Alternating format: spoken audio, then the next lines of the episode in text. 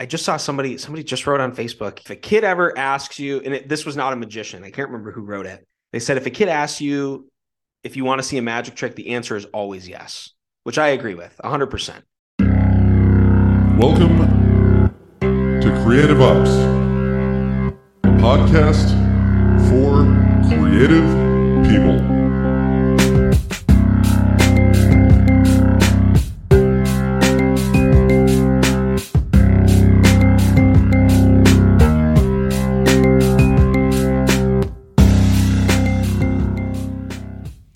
Hey everybody, Christopher Tallon, host of Creative Ops, podcast for creative people. I wrote a book called Switchers. I hope you would look at buying it. It's in the show notes. But on to more bigger, on to the issue of the day here. I interviewed Trino the magician from Grand Rapids. Well, not originally from Grand Rapids, originally from Pawpaw, Michigan. We get into all that. Trino is the best magician I've ever seen live, and he talks about his early start in magic all the way up to where he is now. Guy with just laser focus, knows where he wants to be in life, and is not listening to anybody else's version of how he should live. He's just going after his creative dreams and making them come true. And if you guys get a chance, he has a show almost every month at the Wealthy Street Theater in Grand Rapids called Amaze and Amuse. There will be a link to that at trinomagic.com in the show notes. We talk about his foundation that he started for his brother called Luke's Light. You'll see the information for that also in the show notes. And if you want to check out what Trino's up to, like I said, trinomagic.com or at Trino Magic on social media. So, yeah, that's all I got. Go watch this guy on CW's Masters of Illusion and get ready for what you're about to hear now.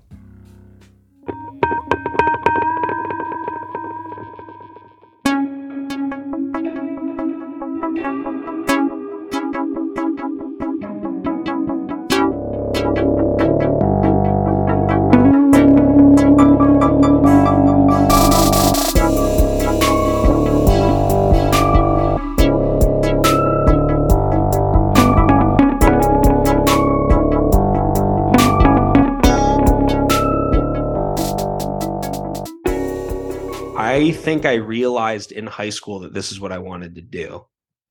And I told myself that this was what I was going to do. This was going to be my job. And there might be some other stuff that happened between then.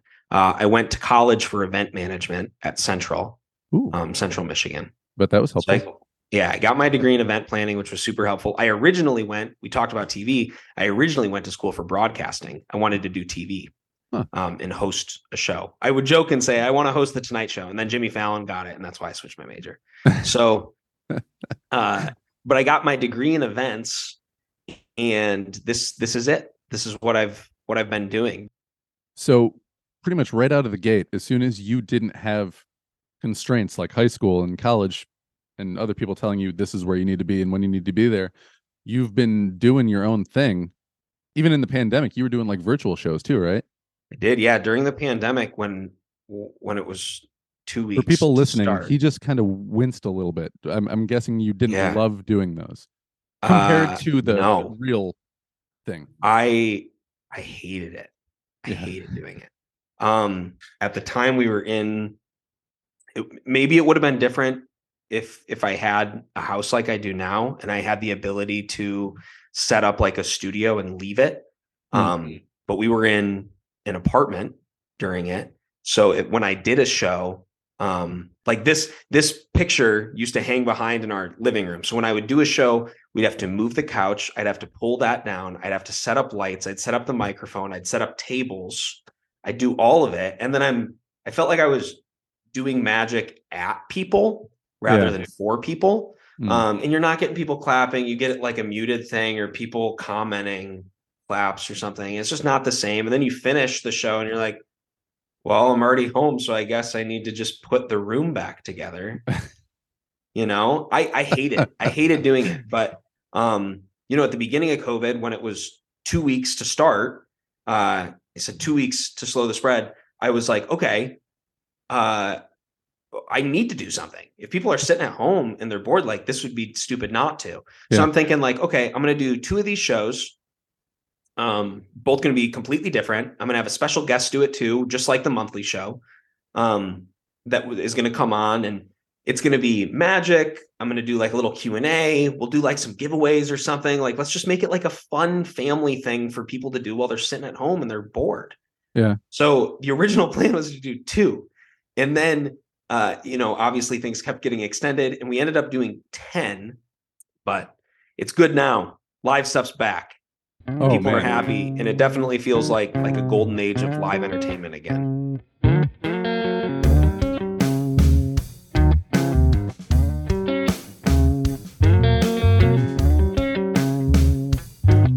And you are putting your event planning stuff, like you said that you produce shows. You produce shows that you don't do too, or do you try to produce your own show, but then like pull people into it, or both? Yeah. So I'm trying to produce more stuff that's not just me. Like, I had Dan Sperry a couple weeks ago, and I produced his show while he was here in Grand Rapids. I do produce a monthly show at Wealthy Theater called Amaze and Amuse, which is always myself with a guest act, held in the Koning Micro Cinema. So it's 62 seats. Every seat's a great seat. Yeah. And by being in a smaller environment like that, there's so many things that I can do that I couldn't do in a bigger theater, because everybody can see so well. Mm.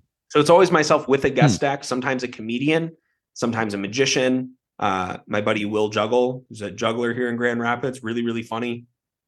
He's done it several times.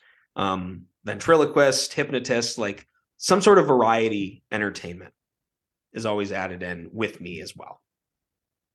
So that's every month at Wealthy, though. I don't know if I could hang out with a hypnotist. I would always be worried that they're going to be like, you're going to pay the bill. Like, you know. It's funny.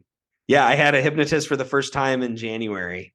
But we've sold out the last 5 of these Amazing Amuse shows. So, and I have, I mean, it'll be a different date by the time this comes out, but I have the next one tomorrow, and I think we're really close to 6 in a row. So that's awesome. And I'll have any contact information for you and for that in the show notes too. For anybody listening, you don't have to remember it. Just look at the show notes. It'll be there. Awesome. Yeah. And then I produce a convention for magicians that we just did for the 2nd year this year in April, called Wonder Bash. So I'm building a convention here where magicians are coming from this year all over the country, because we had some from Canada and a woman that flew in from Paris to perform too, that I had booked in one of the shows. So we've officially went global with Wonder Bash, but had like 50 magicians from all over the place just come to Grand Rapids for a weekend. And I really want to make this. I want to build magic and variety entertainment in Grand Rapids. Yeah. That's just blowing my mind right now that you planned a convention, although you had the training and education to do it. Sure. I'm putting together a 2-hour event on a Thursday evening here in town, and I'm losing my mind just doing that. It's a lot. It is. I would be lying if I said it wasn't stressful, but yeah, it's stressful. And then I also other project, I guess. My brother passed away 2 years ago. Well, I'm sorry to hear that. Thank you. As the results of a self-inflicted injury. Oh. He knew he made a mistake. He tried to call 911 and get help. He was picked up by an ambulance. He ended up passing away in the hospital, surrounded by my family. And I mean, to me, like, the important part of that story too is that he knew he made a mistake and he tried to get help. He ended up passing away at 18 years old, a month after he graduated high school. And he was a very talented bass guitarist. So my family, we started a nonprofit called Luke's Light Youth Music and Arts Foundation. We're based in Van Buren County, in Pawpaw, and we provide free music and art lessons for kids 12 to 20 years old. So if a kid wants to learn to play guitar and they don't have a guitar, we will give them a guitar so they can learn. And these classes are completely free for them. We pay our instructors, and the goal is hopefully within the next year, we'll be breaking ground on a teen center where kids can go every day, Monday through Friday after school for lessons, do their homework, hang out with friends in a safe place, have some snacks, and just having a space like that for teenagers in the community. Hmm. Wow. So, and I'm currently the president. Sorry for that tragedy, man, but that's a great thing that's come out of that. Yeah, we say we're making beauty from broken. Yeah, and I'm the current president of Luke's Light. So, but I'm committed to seeing this teen center through and giving a space for kids, and hopefully, 10 years down the road, we'll have more of them around the state, and maybe one up here in Grand Rapids as well. But I think that's another thing too that people aren't really talking about as much. It's definitely come to light more, but the mental health crisis among teens and kids and what they've went through with COVID and restrictions and everything, what they couldn't do in school. I don't know about you, but when I was in high school, I went to class because I wanted to do theater. I wanted to be in the plays and the musicals and hang out with friends, Yeah. And same thing, whether it was football or baseball, or everybody had that thing that really, really helped them through school. It was the fun part. I mean, yeah. That was the fun part. Purely to socialize. Yeah. And they didn't have that. They didn't have, they didn't have prom. They didn't have so many rites of passage into their life that, I feel horrible for this generation coming up, and it's going to impact all of us too. Cause they're going to be doctors and lawyers and, business owners and performers and everything in our communities. And, we need to give back to this group of people for sure. Yeah. Yeah. That it really has sent these kids for a loop. Like my youngest kids, I've got four. My oldest basically lost her senior year because she was supposed to graduate in 2020. Mm-hmm. Then also didn't get to play sports. She was a really good soccer player. They just lost their whole senior season too. And then my other kid, who's in high school now, also really kind of took the whole just no socializing, everything else very hard. Surprisingly, though, I guess unsurprisingly, the younger kids, they seem to kind of bounce with it, but that was just what life was to them. They didn't know any better, Sure. Yeah. So. Yeah. Yeah, it's crazy. Yeah, my brother graduated in 2021, so his junior and senior year, just 2 years. Nothing. Like his final band concerts that they had, he played in the jazz band. His teacher came on stage and said something like the kids hadn't been on stage in 560 days or something. Something crazy. Yeah. And I said during COVID, I went the longest without doing a live show, longer than I went when I was 13, for sure. Yeah. I was more booked at 13 years old than I was through COVID. But yeah, I'm trying to think if I have any other projects or anything to tell you about. I think so. Yeah. Trying to produce more stuff and more shows, and got some exciting announcements and stuff coming up for the fall in the next couple months here. Awesome. But lots happening. Yeah. Lots happening. And it does feel like a golden age of entertainment again. Yeah. Well, so much. The one thing that I was excited about as, somebody who just is, as host of this podcast, is excited about creative people. I knew that when things did start getting back to normal again, there was just going to be so much art and music and stuff as a result of people just being bottled up. And so far it hasn't disappointed me, just even locally. I go to a lot of art markets to sell my books, and every week I see a new painter that blows my mind around here, or a new comedian or new magician. It's a city that's moving in the right direction, I think, as far as creatives go. There's still not enough people getting paid. A lot of people getting paid in exposure, stuff like that needs to stop. Can't pay rent with exposure. You really can't. Stop paying with exposure, people. You can't eat exposure. That's right. But there's also people like you, like Mike, who are producing shows, paying people adequately. Yeah. And it works both ways, because it's paying people that are doing cool things, and it's giving people that want to see cool things to see.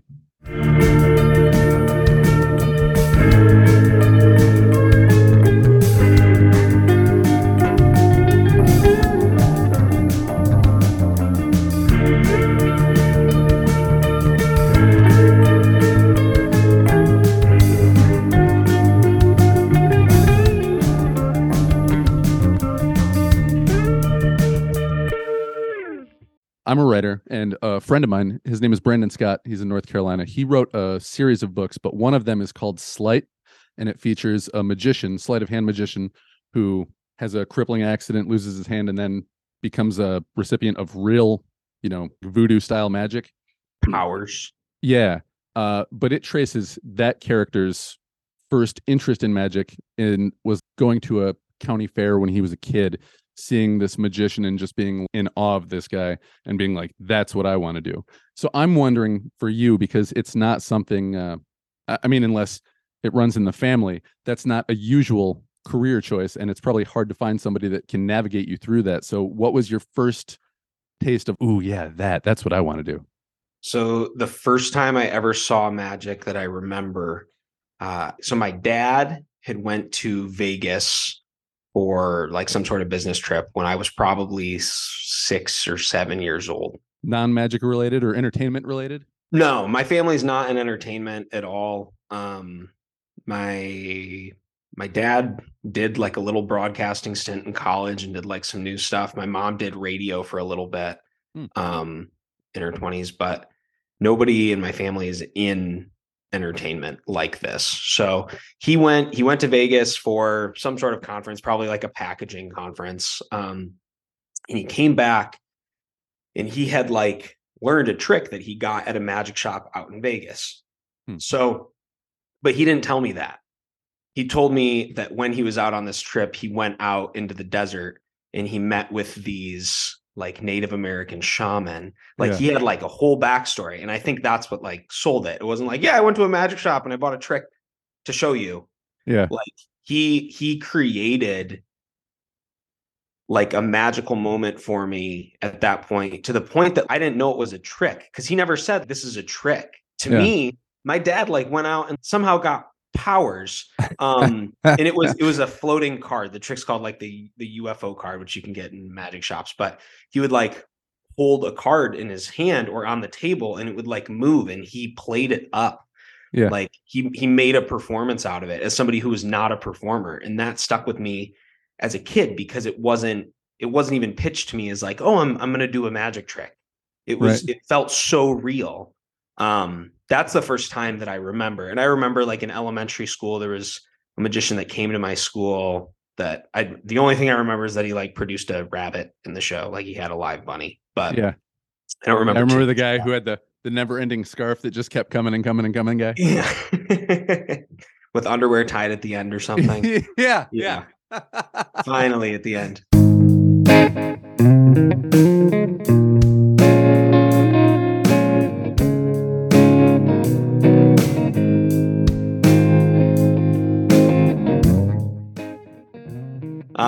Yeah, it was something like that. But that was kind of like the first time I saw magic. But I grew up in Pawpaw, Michigan, which 15, 20 minutes from Kalamazoo.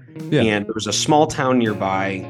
It's kind of between like Three Rivers and Sturgis, called Colon, C-O-L-O-N. Most unfortunate name for a town.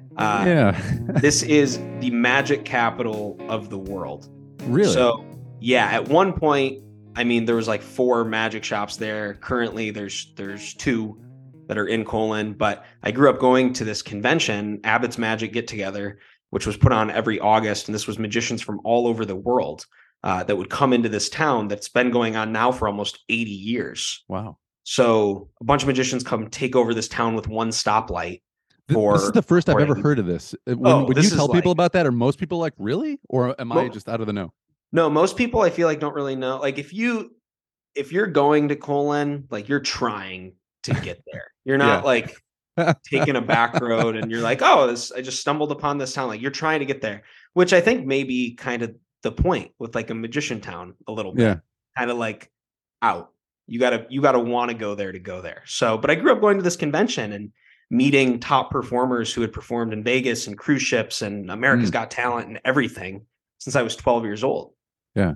So that's really where I learned so much. And I had so many people in that community, in Abbott's Magic and Sterlini Magic and Fab Magic and these shops, that just poured in and have watched me grow up. Yeah. And that's got to do something to you when you're that young too, to just be like, oh, these are real people. That guy just blew his nose. You know what I mean? Yeah. Exactly. Yeah. And these were people like, I mean, I was in seventh grade when I started. So middle school, high school, going to this convention, I'm seeing these people that are role models and people that I'm seeing on America's Got Talent and on all these TV shows, and these people that are like making it, like they're big in like the magic world, but yeah, the public knows a lot of them too. And now, having done this for 15 years, some of those same people that I was looking up to when I was 12, 13, 16 years old are now friends of mine. Yeah. And like, I've done shows with them and they stay at my house when they come to town. And it's just, it's crazy just to see how it's evolved over 15 years. Yeah. And there's such a crazy range of different styles within, you know what? I'm getting ahead of myself here. Let's build up to that. There's a lot. Yeah. Okay. So the first time that you actually performed then would have probably been, I'm guessing around that same time, 12, sometime into your early teens. Yeah, so I like saw besides that, just in your living room, like, hey, people sure. that I don't know, come look at me. Yeah. Yeah. So when I saw that stuff from my dad as a kid, I think a lot of kids go through like a phase like 7, 8, 9 years old, where they get a magic kit. It's the idea of like doing something that other people can't. Yeah. I think at that time. So I went through that, and there's videos that my parents have like me doing magic at my sister's like birthday party in like the sandbox where I'm like 7 or 8, you know. But then I didn't do magic. And then I lived in Pawpaw, so I wasn't too far from Colon, found out about this town and really got like into it when I was 12. So I did my first paid show when I was 13. Hmm. So I was 13 years old and did a Labor Day party. And when you're a 13-year-old, I'm guessing that it's kind of like a band when they first start playing. They're doing a lot of covers. Doing covers. And then maybe sprinkling in a little bit of their own stuff here and there. So I don't even think I was like at the point of doing my own stuff then. It was just emulating the people I looked up to and doing tricks like a routine that you would purchase or something. Okay. And at that time, like 12, 13 or 13, 14, 15, 16 through high school was like a lot of kids' birthday parties, maybe some small like local companies, community nights, that kind of stuff. And then once I got into college, it started becoming more companies and schools. And let's see, like I was doing a few like theaters and also like other colleges too at that time. That's awesome. Hold on. But before you keep going from there, I want to know. Sorry, I will like I talk so much too. Like oh, me too. I mean, I have a podcast. it's like the height of narcissism. People want to hear me talk every week. But no. So when you start performing and you kind of get a couple of shows under your belt, at this time, are you? Well, I guess you're doing both. But do you feel like you're crafting more of a personality on stage at that time, or are you really just kind of like nailing down the basics and like it'll take you a while to figure out who you really are up there? I think it does take a long time to figure out who you really are, and being willing, you know, if somebody comes and sees my show and they're like, nah, I don't like that guy, they probably don't like me, period, which is okay. And like, you have to get to a point where you're comfortable with that, because not everybody's going to, but the people that do will tell their friends, and hopefully they have similar styles and they'll like you too. But I would say it takes a long time to be comfortable. Like I feel like just in the last few years, like you're 12, 13 in magic, maybe where I finally was like, you know what? I can kind of just start being me. I could make anything work as myself, as this heightened version of myself, as this character a little bit on stage.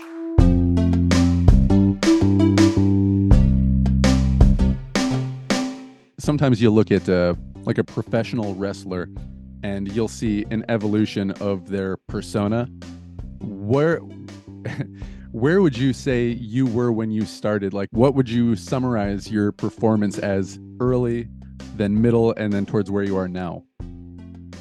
Yeah, I mean, early on, the people that I would say I was influenced by, and you have to figure it out too, because the things I was doing even at 13 years old and the personality that I was giving is different than it is now. Yeah. Right. So I'm like, I'm a teenager. So well, hopefully if you're still acting the same way you did when you were 13, then yeah, it'd be a little different. Yeah. So I think, I mean, evolution wise, like starting out, I was really inspired by like Penn and Teller and Amazing Jonathan. And I still am by these same performers. But I think like at 13 years old, I was trying to be them, you know, like you're not comfortable writing your own stuff. You're not comfortable like creating your own magic really at that point, or you don't even really know that you can, like nobody's giving you like the permission to do it almost. Right. So I would say like starting out is like 12 to 15, 16 years old. It's really like going to a magic shop and kind of putting together like a show or an act with stuff, but not really putting too much of your own personality on it. That just, it all comes from just doing hundreds and hundreds of shows. Yeah. Like if you want to figure it out and you want to expedite that process of making things original and making it your own, you got to work. You got to just perform for everybody and every event and every style and putting yourself in all of these different situations to really figure out who you are. So I think you can expedite it that way. But starting out, I was really just emulating these other people, not really putting a lot of my own personality. I think around like 16-ish, which I think most teenagers do, you kind of start figuring out your own style, which is still very different of what my style is now. But you start putting your own spin on things, putting your own bits in. After doing all of these shows, you know, sometimes something happens that you're not expecting, but it gets a great reaction. So you're like, okay, now I need to make that happen every single time. Yeah. So, and then getting out of college and becoming an adult, being over 21, I think I went through a phase there where it was really just testing a lot and seeing like, okay, who am I trying to be on stage? And now I really like if there's a routine or an idea or something, I know I can make it work and make it me and put my spin on it just by doing it. Where at like 13 years old, you're not even thinking that. It's more just like, okay, I'm doing a show. Holy cow. First off. So we're doing a show. People are going to watch it. I guess let's just do what you're comfortable with. You're not really trying like, I wasn't, at least I wasn't trying a ton of new material all the time. For a little bit there, I was really just trying to like focus on what I had. But it has evolved a lot over time. But I think that the biggest thing is to be comfortable with yourself and figure out who you are and figure out who you want to be performing and just as a person off stage as well. And what persona, what heightened parts of me I want to bring out. Yeah. You have to do shows. You have to put it out in front of people. That's really interesting the way you said that too, because I just kind of across the board don't really consider myself, I consider myself bad at marketing and promoting. And one thing that I had heard recently was like a Dolly Parton quote, I think, was the trick to marketing yourself is figuring out who you are and then doing that on purpose. And like that sounds so simple, but at the same time, yeah, you have to be comfortable with yourself. And I don't know, it's weird to have that much self-awareness and that much comfort, I think, for me, you know? And it is like you put a lot of pressure on yourself too, I think, with that, like being comfortable with yourself on stage and who you are. I think there's a lot of pressure that you're like, well, like what do they want to see? What does the audience want from me? Yeah. And it's like, I'm now at a point 15 years in that I am like, well, they're coming here to see me. So I'm just going to be me. And people want the authenticity. They want it to be real. Yeah. And that's why, like, I do a monthly show at Wealthy Theater, which I'm sure we'll talk about more. But in doing that, like, we're in the Micro Cinema, which is 60 seats. So it's not a huge venue. It's very casual. It would be silly for me to come out and never acknowledge, never talk to the people right in front of me that are like a few feet away. Because you can in that room. It's something different. So breaking that fourth wall and just going out and just talking to all of these people, acknowledging things that happen. If somebody coughs really loudly, not just like speeding through it, whatever you're saying, like not having it too scripted, And my show is scripted. Yeah, my show is scripted. A lot of people don't think it is. It's scripted, but I have points where certain things could happen, and I have 5 to 10 responses like ready to go. So it feels very off the cuff still, but so much of it is still scripted, even if it doesn't feel that way. Yeah. Well, in that regard, it's not that much different from stand-up comedy. You have a routine, you know what you're going to do. You also have to bounce and vibe with the people in the audience though, too. And this goes back earlier in the point that you were making too, about, trying to do things for people. I see a lot of people, especially on social media, in various forms of entertainment, whether they're writers or painters or whatever. And they'll say, what do you guys want me to do? And I always go, no, don't ask them. They don't know. Yeah. They'll know it when they see it. You give it to them. Mm-hmm. But that's, again, it's a hard place to get to. You have to be very comfortable with yourself to do that. And live performers usually aren't. That's usually, I think, part of it's part of getting into it a little bit. Comedians, magicians, whatever. I think there's some underlying need. Like you want that attention. You want people to like you. Yeah. Obviously, even if your character is like this dark, sinister, critical character or something, you still want to be likable. You still want people to be fans of yours. Yeah. Well, how do you think guys like what's his name? Dan Sperry? Yeah. How do you think a guy like that, who definitely doesn't put a come give me a hug kind of a look on him, you think that he still has that like, oh, no, I still want people to like me? Yeah, Dan is literally the nicest person. He's super nice. He's one of those people that I'm sure some parents are like, well, I don't know if our kids should meet him after the show. Like, yeah, he seems crazy and so dark. And no, Dan is the nicest person, literally. Yeah. I just had Dan here this month. Did you know that? Yeah. Yeah. I saw him, I just had Dan at Wealthy. So Dan is one of those people that like I grew up watching these videos of, and I'm like, that's the guy, like that guy's killing it. Like he's doing all these colleges and he's doing state fairs and he's on America's Got Talent and he's on all these big shows and he was on Cake Boss and did all these TV shows and like in high school and stuff. I'm like, wow, this is crazy. He just stayed at my house this month. Like I know Dan really, really well. Yeah. Well, guys like that, you both are doing the same thing in terms of, like you said, it's scripted and you're creating an experience. You don't walk out and go, okay, guys, my name is Trino and I'm going to do some magic now. Okay, get ready. You walk out there and it's from the minute it's go, I'm this person, this is the thing, it's happening now. But you want it to feel like it's just flowing and that it is off the cuff, but it takes a lot of... That's why people are surprised that you are scripted, or they think that Dan just is a freak who sleeps in a coffin and actually drinks blood. You know what I mean?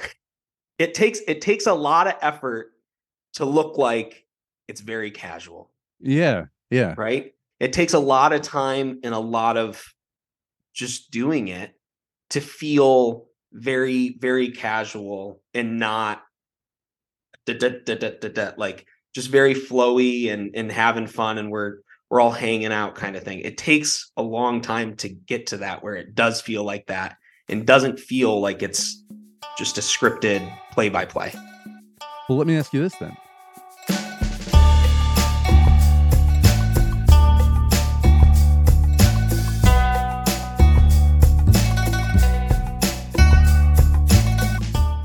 If you're watching a show where there's several magicians, like one of the TV shows that you've been on, when the other magicians are watching, what are the things that you guys are looking for? Because I'm sure you guys all can notice like, oh, he messed up that part right there, and like technical wise, but what is the first thing that strikes you when you watch a magician? Is it the way that they act, or is it their technical ability?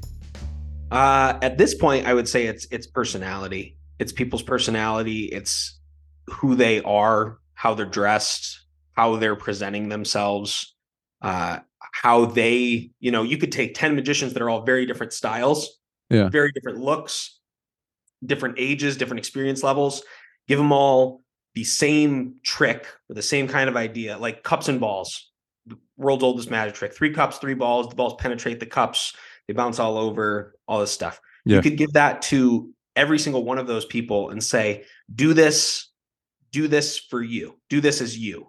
And it would all be different. Mm-hmm. So I think that the people's willingness to be vulnerable and be who they are, not feeling like it's fake what they're like putting on. They're owning it. Even if they are playing a character that's not them, they're owning it. So I think I see the personality first, because I think that is just as important as whatever magic you're doing. Yeah. The ability to make it look like a casual thing. This is just this guy up there being himself, kind of a thing. Yeah. Being himself. Or if you are a character like Piff the Magic Dragon. Yeah. Like he's a character. He's legit a character, like in a costume and everything too. Yeah. But like, he's not a dragon. Like that's not what he is every day. Right. So he's playing a character. From what I understand, like on stage, like the jokes and stuff and in his pattern, that's kind of who he is off stage a little bit to a degree too, but it's very much heightened there. So I think that's really what I look for first. And what I see is like these people and who they are, especially because now I know so many of them too. So I know who they are off stage. I know who they are when they flip the switch and go on too. Mm-hmm. So I think I see that first, but obviously like having high quality, like hard hitting magic is great too. And there's certain magicians I would say that are technically very, very skilled, and like the sleight of hand, the stuff that they do, it's not anything I do. It's not my plan to do in a million years. Like they're technically very, very good, but they may have no personality. So they're really just, they're letting the magic do its thing. The magic is what's taking them through. What I do, like my show is comprised of, I could go build my show at a dollar store with, you know, a chunk of change and hours to assemble things. It would take like time to do it.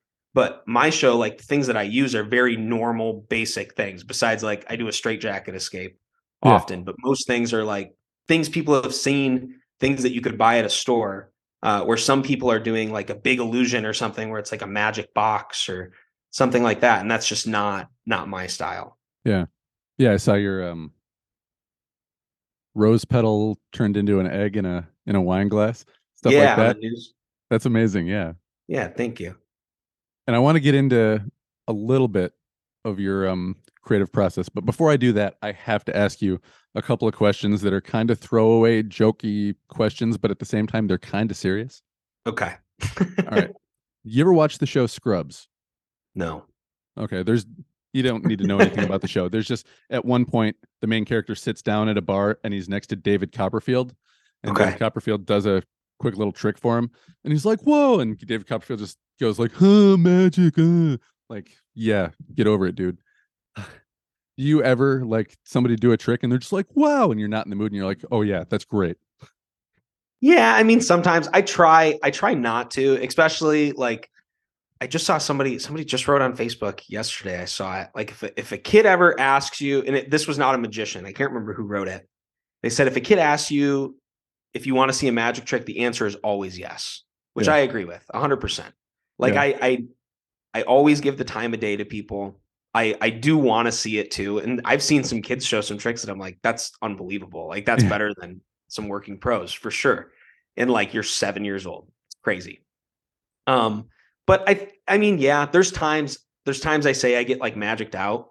Yeah. Like if I go to a convention and it's just consistent magic, lectures, hanging out, watching shows for 4 or 5 days, by the end of that, I usually want like a day or two where I'm like, I don't want to see a video. I don't want to like touch a deck of cards. Yeah. I don't want to work on the show right now. Like I need a minute to just kind of absorb everything that just happened. Yeah. Yeah. You're on the plane. So what do? You're like, I sell insurance. Yeah. Yeah. It is always a question that you never really know if you want to answer it or not. And some people's reactions to when you tell them you're a magician, some are like, oh, and some are like very curious. Some are, I mean, occasionally you get somebody who's like revolted and thinks that you're like an evil person.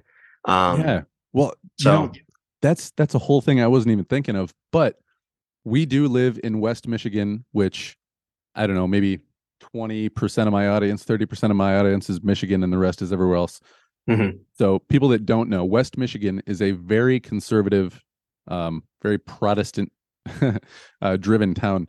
So yeah, I I'm wondering how often you do come across people who are like, no, no, no, that's the devil's work, because we've had neighbors in places we've lived around here who they're like, oh, your kids are reading Harry Potter. Well, your kids can't play with our kids then. Harry Potter? Yeah. Okay.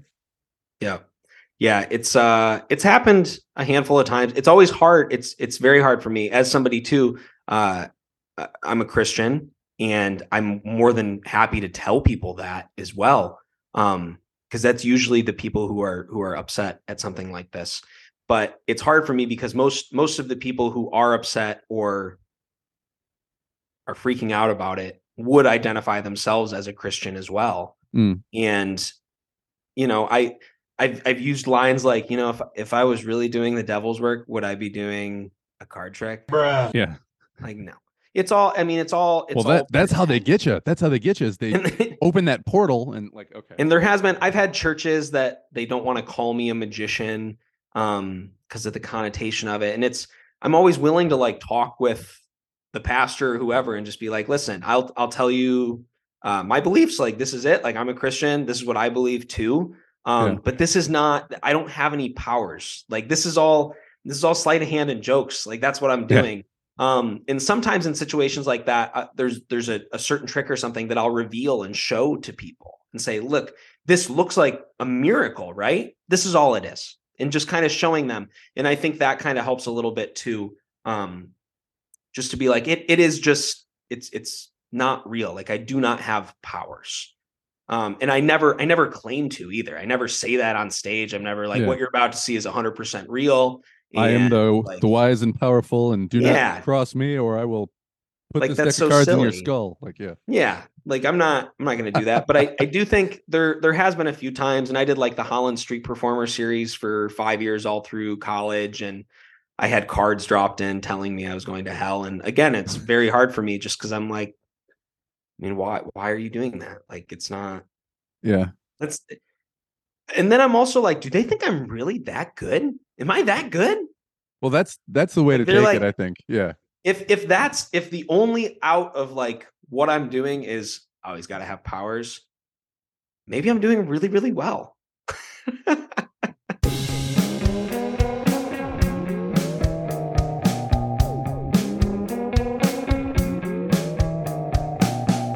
Do you still get a legitimate kick out of people when they watch you do something and then their like brain melts or explodes right in front of you? Because absolutely, I would watch David Blaine. He was one of the first magicians that I really got into, and I was like, whoa, this dude is cool. And I actually saw him when he was buried underwater in New York City for a week. Oh, you did? You were there? You I just happened to be cool. There when we went to go see him. But I always was really intrigued by, like, I would watch his videos, but then after I watched him the first couple times, I had started watching his reactions to people reacting, and he would always like very intently like look right in their eyes and just soak in like all of their shock. Yeah. Yeah. People's reactions is my favorite part of doing this.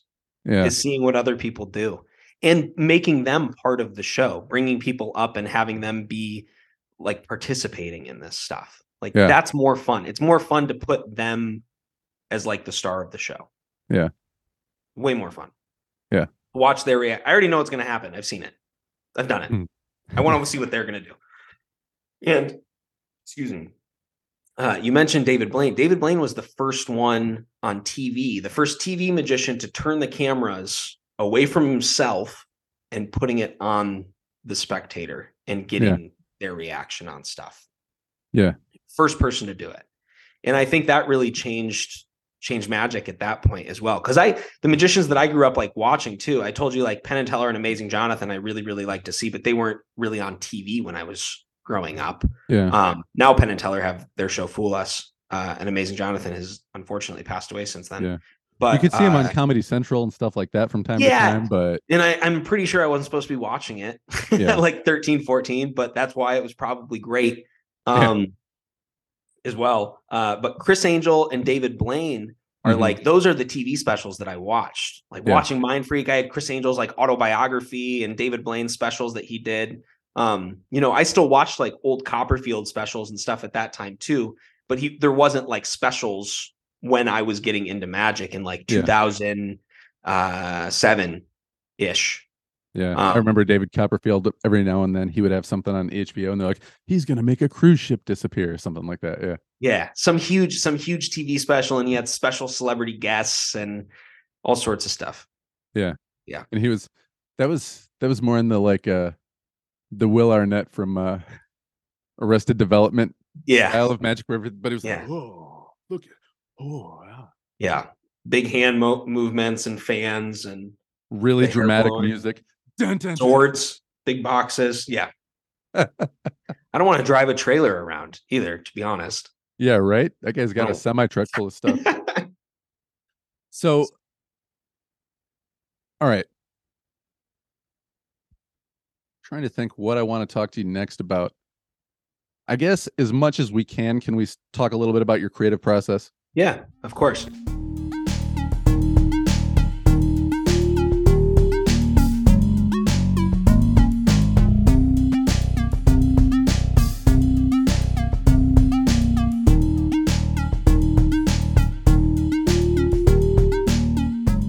I'm just dying to know, like you said, for a while you'll be playing the hits.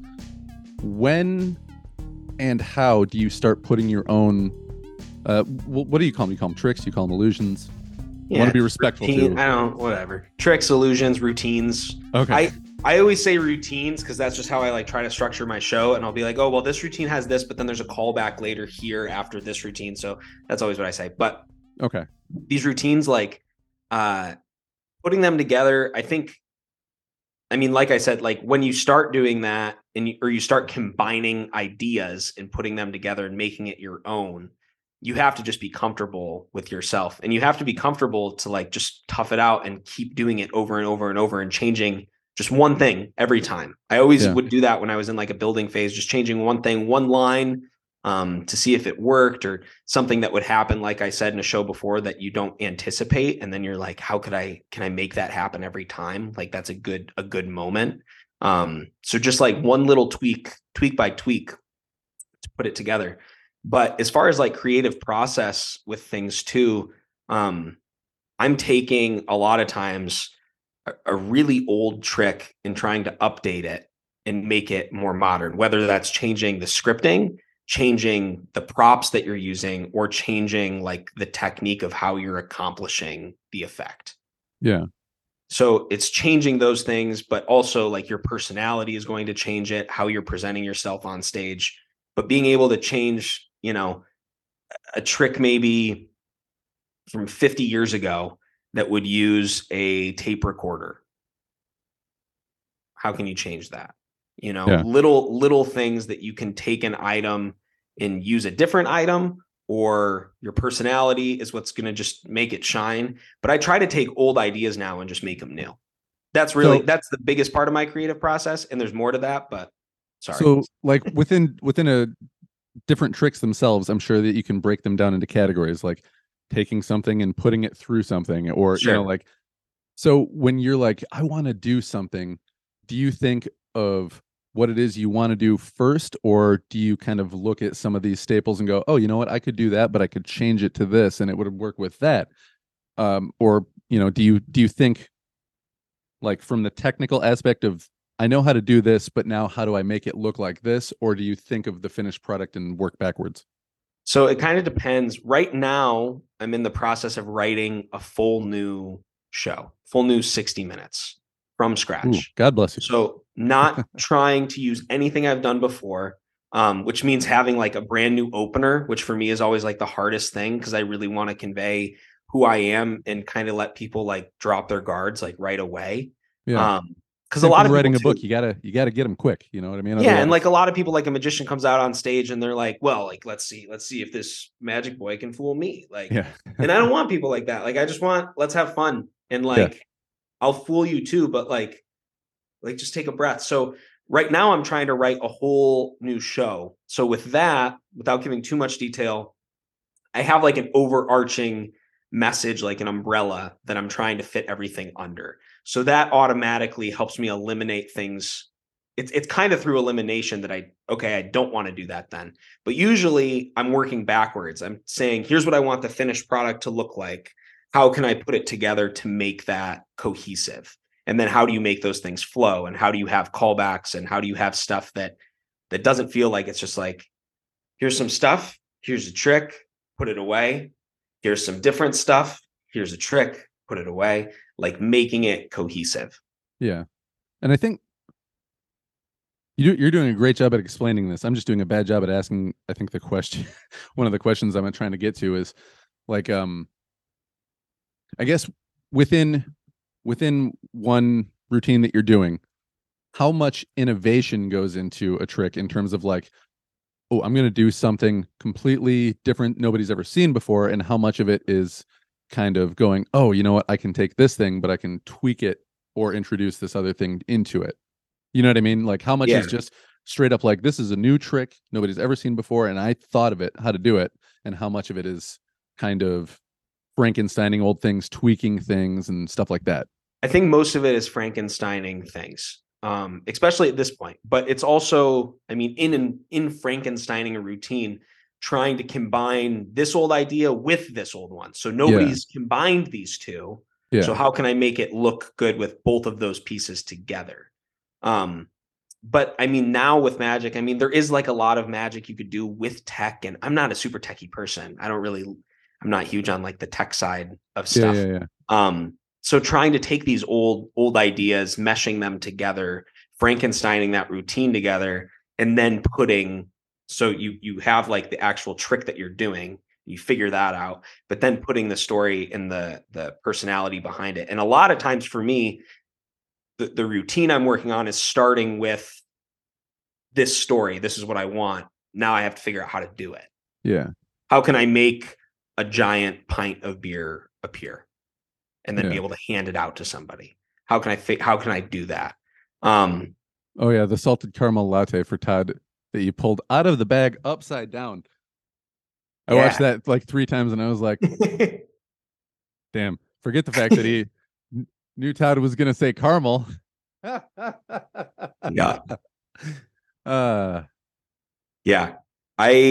think it's mostly Frankensteining old stuff together though, but like, I'll talk about like my straitjacket escape that I do that this year it's now 10 years that I started doing this. Yeah. And I don't do it all the time anymore. Part of me working on this new 60-minute show is not to completely get rid of the material I'm doing right now, but being able to phase some stuff out and just having fresh things. And it's a great challenge for me just to do it. And there is a lot of these routines that I came up with during COVID. And during COVID, I got to a point with a lot of new stuff that, you know, I'm super amped, I'm super creative and putting stuff together. But then I get to a point where I'm like, well, I can't do this for anybody right now. So I guess it's just leave it there for now. Yeah. And hopefully we'll come back to it. So I'm finally at the point where I want to like come back to it, put these things together and have this like full hour of these new things. But like my straitjacket escape, again, I've been doing it for 10 years now. I did an event when I was a senior in high school for like a statewide group. And they had at the time, the evolution of dance guy. I think it's still like the #1 YouTube video. I don't know if maybe not, but, you know what I'm talking about? The evolution of dance. Yeah. Yeah. And he was like, he was a motivational speaker. And then he was just using this as something to end his presentations with. Mm-hmm. So I bought, when I was 18, a straitjacket that I still have. It's legit. It's not like a trick jacket. This is like the real deal. There's no trick Velcro or anything. Yeah. No special stuff. It's a legitimate medical jacket. It's got the label on it that I always say, it's got the label on it that says you don't really need to own this. There's no reason. But I bought a straitjacket knowing that I wanted to obviously do some sort of escape with it, but I told myself I wanted to do something completely different that nobody had done. And I had that show coming up that I knew he was speaking at. So I was like, I wonder if I could do like a straitjacket, like dance. So I kind of strung together some songs, and that's what I do now is I'm put in the jacket, which there's tons of jokes while people are putting you in the jacket. And then the escape is all to music, and it's different like dances and stuff. And then the jacket comes off. So it's an escape. It's not really a trick. Yeah. It's an escape. It's entertaining. But, and that's something that I look at now, like anything I'm putting in my show now, the first and foremost thing I'm looking at is it entertaining? It doesn't even have to be a trick. Yeah. It doesn't have to be funny either. But I mean, most of my show is funny, but as a single piece, it doesn't have to be. Yeah. So is it entertaining first and foremost? That's the first thing. And then you figure out from there, is there a message I'm trying to present? Like I do another trick with socks where I talk about the vanishing sock in the laundry. Yeah. Because everybody's familiar with it. Yeah. So, and some of these things are routines or an idea that somebody else has created. And over time, I've just made it my own and I've put my own spin on things. Yeah. Or it's a really, really old idea with updated items or props. Yeah. Yeah. You know, it's, I think you probably have more freedom in what you do because I'm trying to remember what they say within writing, you know, within writing fiction, there's only like 7 or 9 actual storylines and the rest is just however the author dresses it up. So, yeah, I don't know. It's fun to think about the way that, as creatives, different things that we do that don't seem like they have anything in common kind of still have that, that common thread of nobody's really doing anything that's just totally, completely different. And if they are, it's probably weird and unwatchable or unreadable. You know what I mean? Yeah. But it's really about the person driving all of it and creating the experience behind all of it. And that's, I guess, something else too. Like I want it to be entertaining, but I want like a very positive memory for people that are watching it. Yeah. I want them like looking back at it being like, I have no clue how he did that. It was really entertaining and I laughed.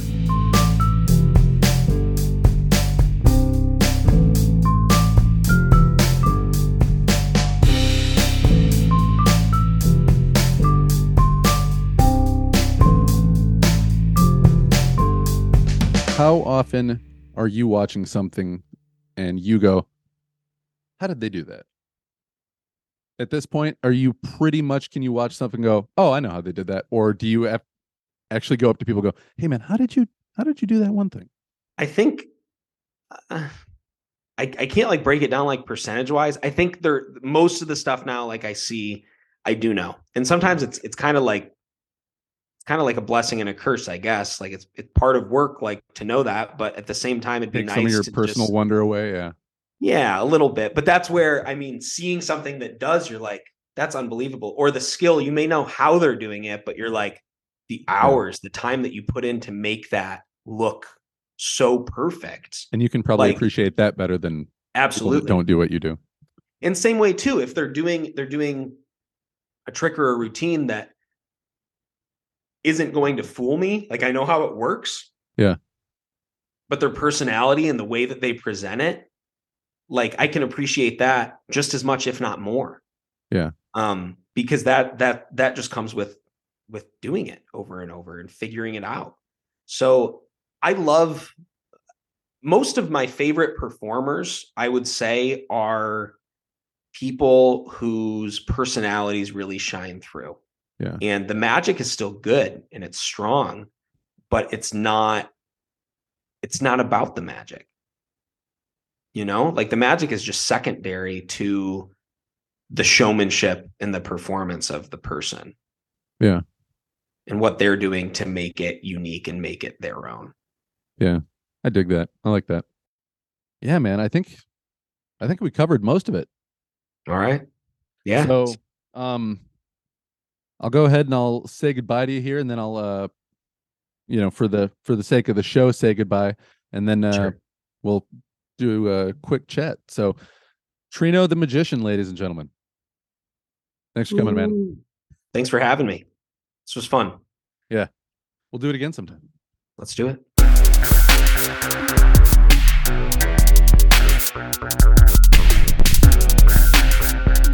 Thank you so much to Trino for coming on the show. I love talking to that guy. Thank you, everybody, for listening. Please go support Trino. Follow him at Trino Magic. Go to trinomagic.com.